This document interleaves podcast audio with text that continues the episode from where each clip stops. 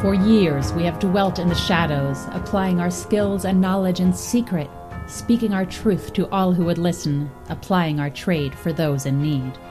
Now it is time to emerge into the light, wipe our eyes of dust, and venture forth into the world. Make ourselves known and invite all who seek our secret knowledge to work and learn with us. Welcome, friends and fellow seekers, to the secret society of the instructional designer. Travel with us auditorially as we explore the work and practice of our humble society. Join us for an interview with a practitioner of our art. As always, we end with one of our most mysterious traditions a question from the question hat. So sharpen your pencils, open your notebooks, and align your learning objectives to the secret society of the instructional designer.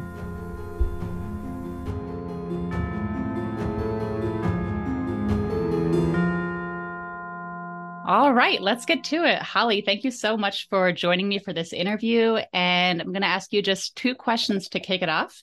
Tell us about yourself. All right. So currently, um, I'm an instructional designer at Amazon Pharmacy, which I love doing. I hopped out of the higher ed space recently. Um, I started my career out as a high school teacher, and then I transitioned into higher education as an instructional technology specialist. Um, and then that eventually evolved into instructional design in higher education. And I did that for about 10 years. And then most recently, I jumped into corporate instructional design um, at Amazon Pharmacy. And I am also going back to work on my doctorate so I can finish it in the fall. Um, so that's a little that's brand new information. I'm a native Marylander, but I recently moved um, to Myrtle Beach, South Carolina, um, and lived 13 minutes away from my grandparents and nine miles away from the beach, and it's wonderful. Uh, so for those of you who are on the East Coast and visit Myrtle Beach on vacation, you know, send me a message so we can have a coffee chat in person when you come down. Oh, that sounds amazing. Uh, I'm very jealous. I grew up on the Jersey Shore. Probably not as pretty, but uh, yeah, I love picturing you in this new environment. And the second question that I want to ask you before we get into our standard questions about instructional design um, is if you remember, can you tell our listeners how we know each other? I believe that we met through LinkedIn and we had a coffee chat about like instructional design and other things and jobs and we just had a very like low key calm conversation um and it was very much like we clicked from the beginning uh you know through one of those 15 minute conversations and then we've been keeping in touch ever since and that happened about has that been a year or that's longer than a year ago it's been a while i feel yeah. like i want to say it was maybe like 2017 2018 but honestly everything oh COVID makes everything feel different. It does. Pre COVID and post COVID. So we met a long time ago. Yeah, we met pre COVID. I think we were both still in higher education. I remember that you were in an instructional design, maybe manager position at Touro yeah. College. So yeah. Yes. Yes. That is definitely now it's all coming back to me now, like the Celine Dion song. Absolutely yeah, but I'm really glad that we've been able to keep in touch. Um, now we both work in the corporate world, and this is one reason among many, because you're awesome, that I wanted to interview you for our podcast. So I'm going to head right into our standard questions. Can you share what brought you to instructional design? What inspired you to join the field?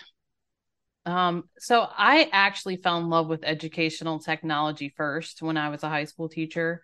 Um, and my principal had, you know, deemed me the person who was going to be in charge of training other people. And um, I did a grant through the state of Maryland where I got a set of CPS clickers, which no longer exist, and a smart board in my classroom. So I just started coming up with lessons to engage my students and then that led to doing some trainings at the board and then that really is instructional design kind of you know training people and i didn't realize it at the time because i was young um, so I loved coming up with different ways to help other teachers to engage their students and kind of be on the back side of things.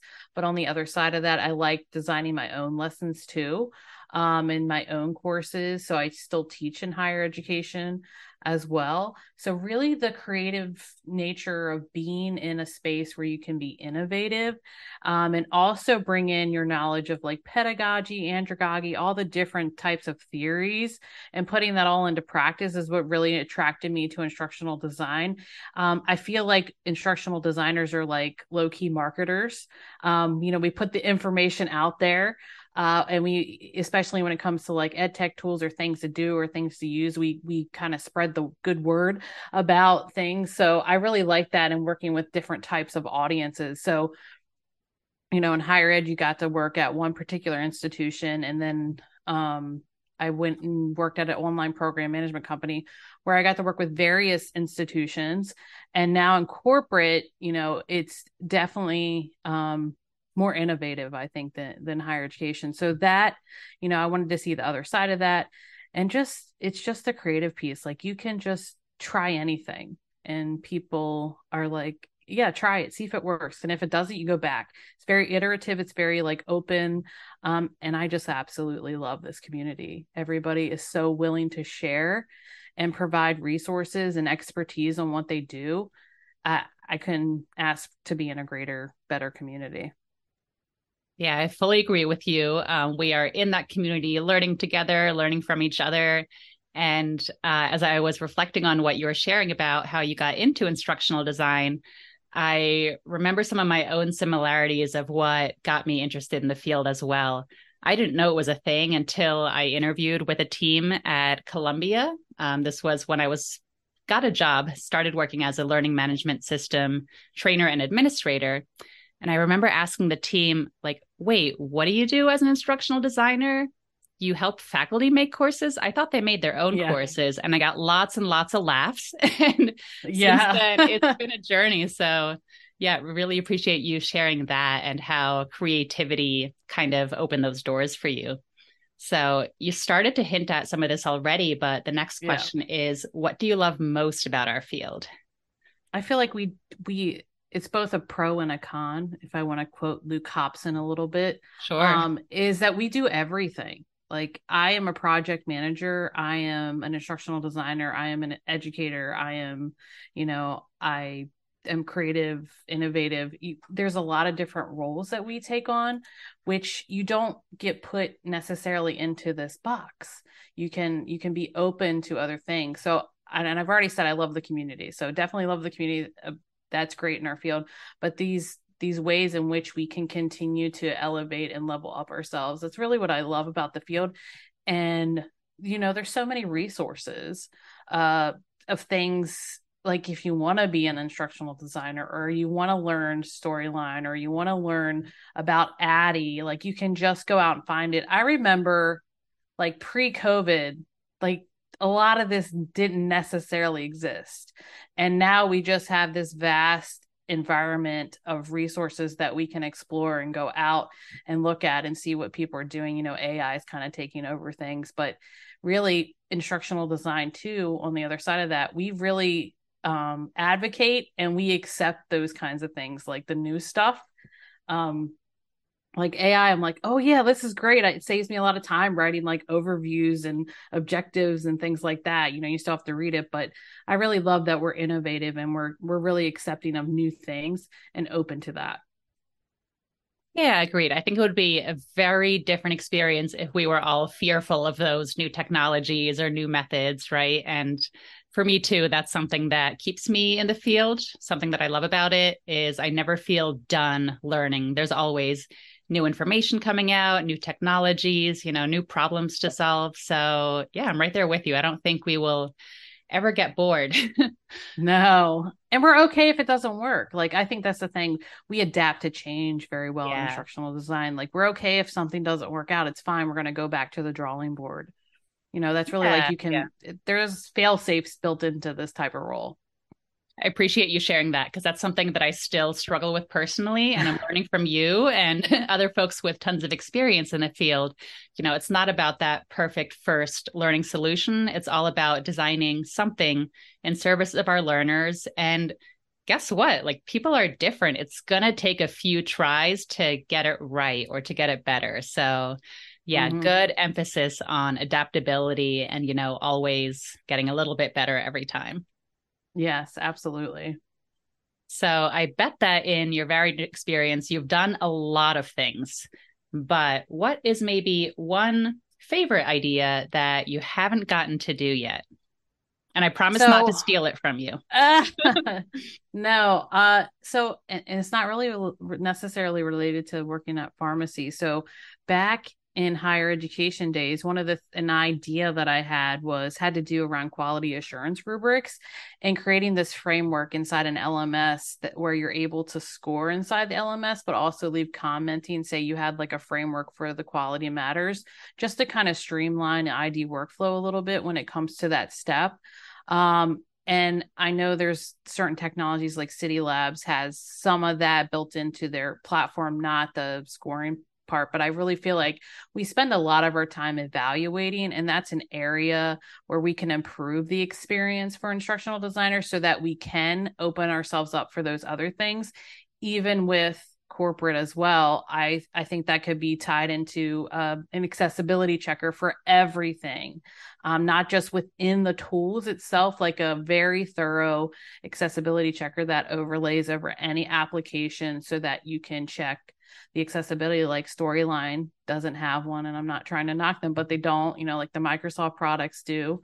Um, so that's good. But I, I really feel like something like that needs to happen where it's it's more streamlined than us doing that manual work because instructional design really isn't about that piece of it. It's interacting with the SMEs and it's interacting with your stakeholders and developing the content. So that piece of it needs to be um you know built better. And I have one more. I really want to write a book about something. I always talk to Luke Hobson about this. I really want to write something because I do all the stuff with job transitions and, you know, instructional design in the field.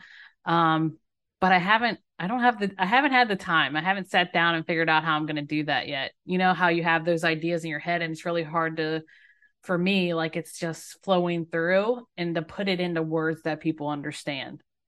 Oh yeah, I have a lot of that. But now that you've said it, and now that maybe some other people will hear on a podcast, we're going to be checking in with you. You know, every few months, like Holly, how's that book going? Um, yeah, yeah. I want to pre-order it already, but I hear you.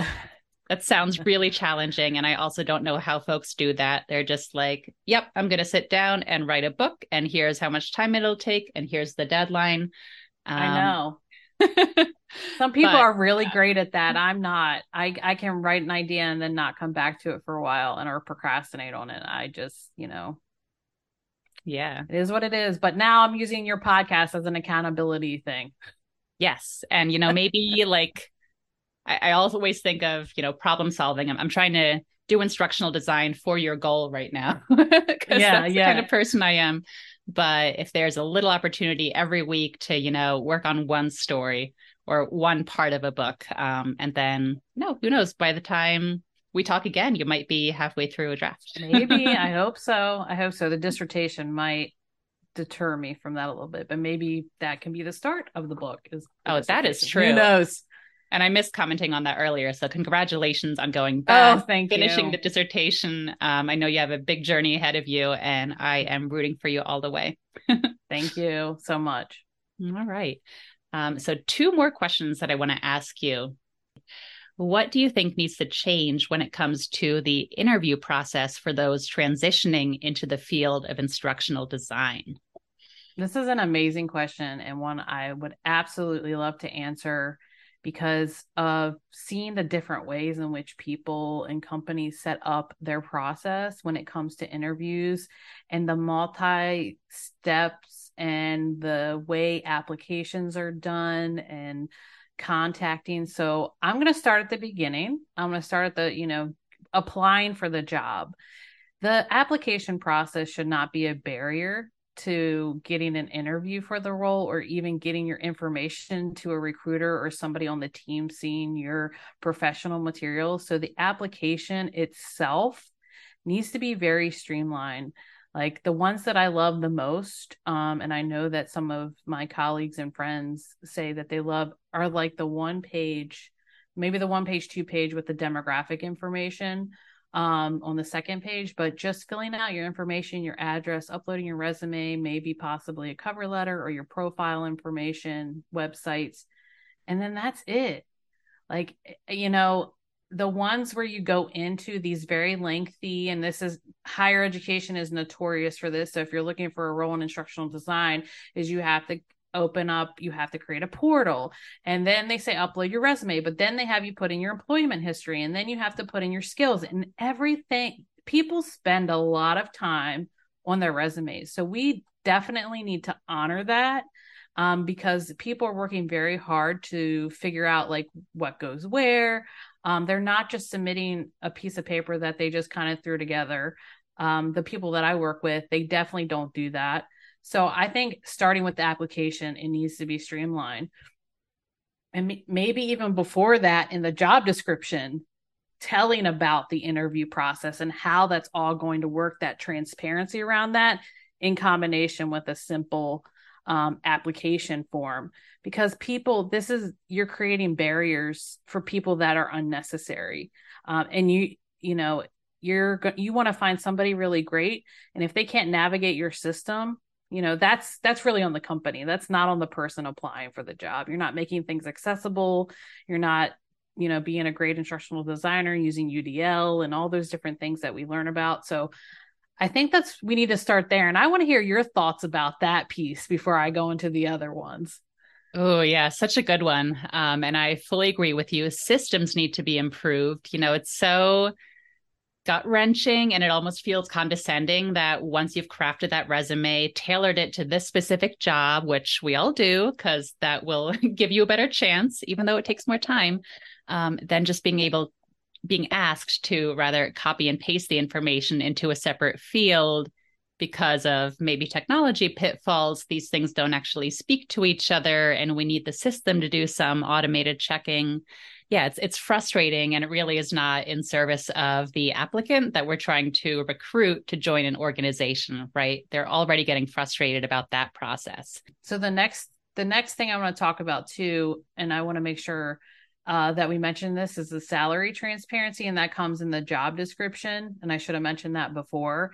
Is tell people what they're going to make, give them a, a range. Um, you know, don't keep that a secret. I really think it's important that we're not messing with people's livelihood um, because we're getting a job for a reason to support our families or whatever endeavors that we're we're going into. So I think it's important for companies to be very transparent about that. I remember feeling very awkward about asking about salary information and I didn't used to do it until like I got the job, which I really am against now. I think you should ask that in the initial interview whether it's with a recruiter, an HR rep, um, or somebody on the committee. You should just get clarity around that if it's not listed in the job description. Um, because again, that's your livelihood and you can't you don't want to waste your time going through five rounds of interviews to find out that you're going to be making you know a lesser salary than what your experience is or what you need. So that's definitely um, something else. Um, but beyond after you apply and you know that you get the interview and or you need to communicate. Like i feel like these companies and organizations ghost so many people. Like you were saying you didn't hear for two months. That's that's eight weeks, eight whole weeks. Somebody or some automated system couldn't tell you that we're currently like somebody put in you know a message to send out that we're currently reviewing that we're in the process of we received it thank you we'll be in touch in about a week um, these things are so simple especially when you can automate them um, and i would say that you need to communicate with people and also too you should personalize it like have a human definitely look at it uh, and say, you know, even if it's a rejection, we appreciate your experience and we're so glad you've been in the field for this many years, but we're looking for somebody with this, this, and this, and we hope you continue to grow. You know, just making people feel like they're worth something. Because when you go somebody, it makes it it brings out that imposter syndrome or it makes them feel like they did something wrong and it kind of degrades them. So when companies do that, I tell my clients, I tell my my colleagues, I'm like, don't you don't even want to work there because it just shows you about the culture of the company and they don't respect you for your time and your expertise. So you want to move on to something else.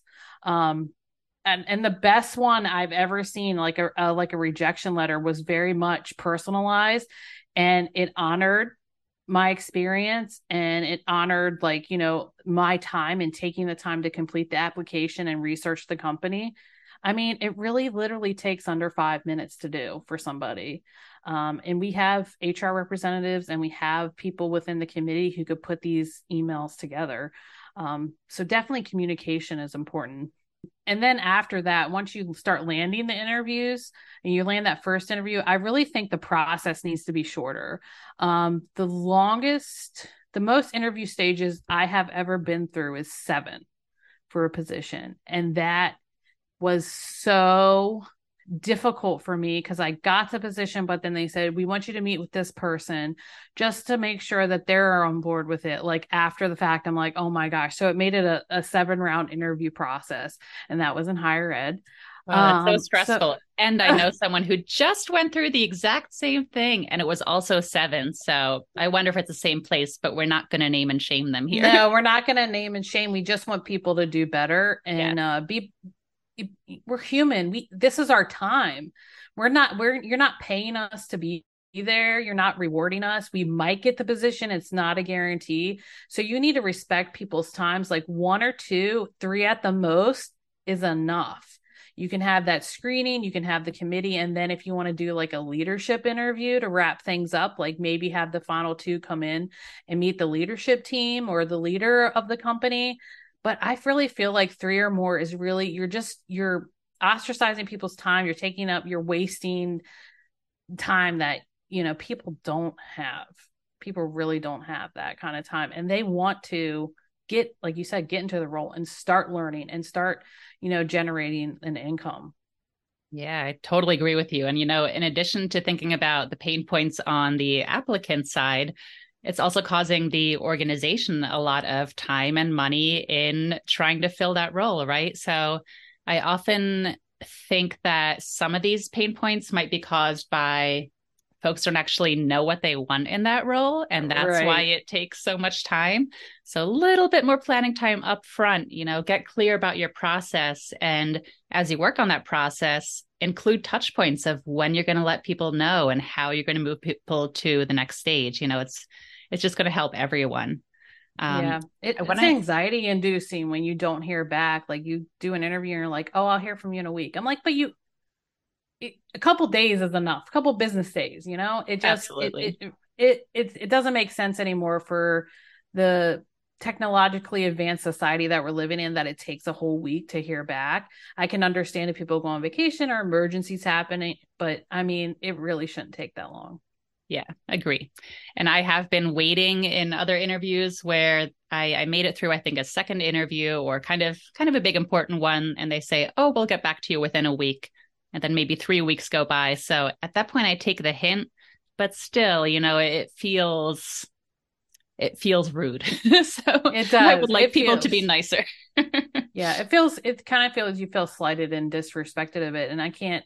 You know, you can control how your emotions are but i mean really like this is these are big companies some of these these interviews and things that we go on and they should really have their stuff together. Even smaller companies like you are hiring somebody and through the interview process you're exposing a lot about your culture internally whether you know that or not and how you do things. So you want to be on point for your interview process and make the person feel very welcome and make the person feel like they're they're you know awesome they've applied they've gone through these processes and also be very respectful and you know if it's a it's a rejection.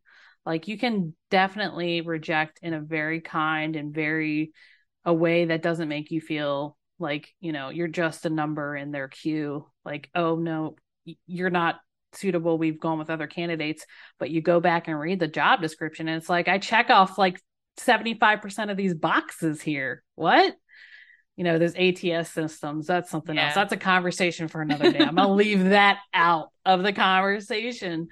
Um, but I really think it's about respecting the human and the process and not not ghosting them, making them feel like they're aware of what's happening, all those different things.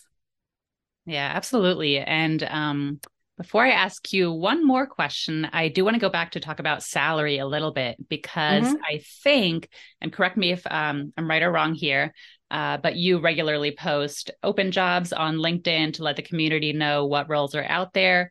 And you try to include the salary in those, right? Absolutely. So every Monday and Friday, I do US based roles, and those all have salaries associated with them. And the US has definitely become better because some of the laws that are changing in the states that you have to post the salary range, but there's still people who don't post it. And I think that's one of the things uh people they they're going to decide that if that's a you know an entry a mid or a senior if this that salary is suitable for them in whatever state they're living in or city um, that they could sustain their lifestyle so definitely uh, wednesdays i try to post international job postings and it's a little bit more difficult to find salaries especially in um, you know other countries that don't operate necessarily like the United States as, as a you know capitalism that kind of thing. But I do post salary positions and then non-salary that I think are good and you should apply for. Um, but yeah those those really are great roles in their instructional design and or instructional design adjacent especially for like transitioning teachers or job seekers or higher people who are just looking for a different role or a higher level role. And i post all levels. So from entry level all the way up to director type roles if you're looking. Yeah, that's awesome. I think it really helps people set expectations, start to refine, you know, where might they be at in that development journey um, and to yeah just have a better chance at applying and getting through an interview and then you know not being hit with this shock of oh no this is half of what i'm currently making. I've i've had right. situations and it's painful um, the elephant in the room has already been revealed. It's yes. already been discussed and you can move on to other conversations. Yeah. So i agree with you. I think some companies are starting to do it differently especially in the states as certain states have uh, some more robust laws than others. Sometimes I will see weird workarounds, like the range is one dollar an hour to 50 billion depending on experience. or depending on your location. If you live in the you know the cheap south like where i live and the it, cost of living is notoriously lower you're going to make less than somebody living in new york which is fine but give us like i know i was talking to one of my friends my moderators of my community about this a while ago. Like the salary range for one position was like 40,000 to 100 and like 20,000 like that's way too big you know kind of you know make it a little bit more manageable. Like agree that down a little bit. And if you know that you're you're getting people from certain states maybe you can give the states and what the range would be. Right. Good good recommendations there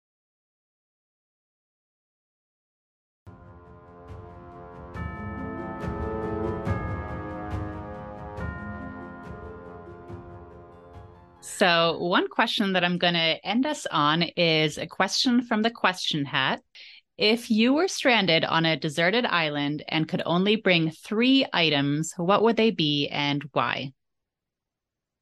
Oh goodness me. This this is actually a hard one for me. Um I would definitely I would definitely bring some sort of water bottle with a water filtration system and Practical. that kept my water that kept my water cold because I know hydration is important. Absolutely. That's so that's number one. I don't know if I'm going to have phone signal, so I'm not going to pick any sort of technology.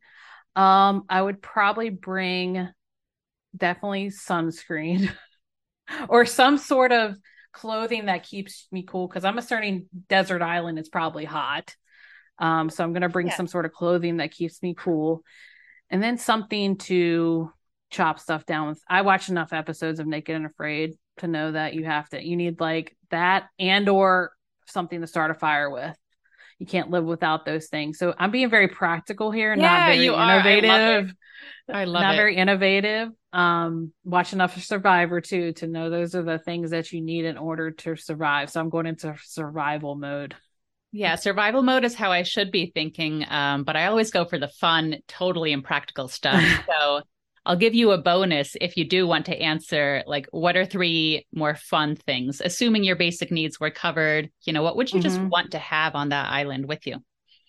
Oh gosh, I would love to have a nice, like a nice little raft, like a little boat to lay out in and just have, yeah. you know, some nice drinks. Um, I would also love to have AC. Absolutely. Some sort of portable fan. Yeah. Now we're going now we're going very bougie to the bougie side of things. Um oh, let me think of one more that I would love. To, I would love to have like my computer with me and just, you know, like those moments where you can sit in the quiet and design and innovate and creative, like those are very precious to me because I do so much. So being on a deserted island, I would definitely love to have access to some sort of technology where I could write down my thoughts. Maybe I need to go to deserted island to write my book. Maybe that's the ticket. Just block all other apps, like only word processor allowed. exactly. I don't need internet. I just need to write down my thoughts. I love it. Well, we're going to link to a lot of great resources in the show notes, um, information about the professional journey, where folks can find you, etc. Is there anything you want to close with before we wrap up?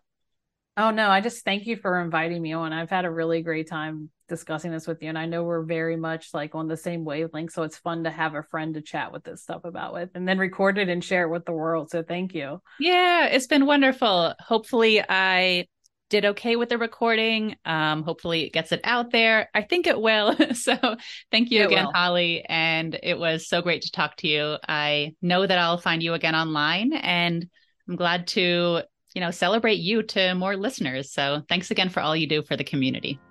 Of course.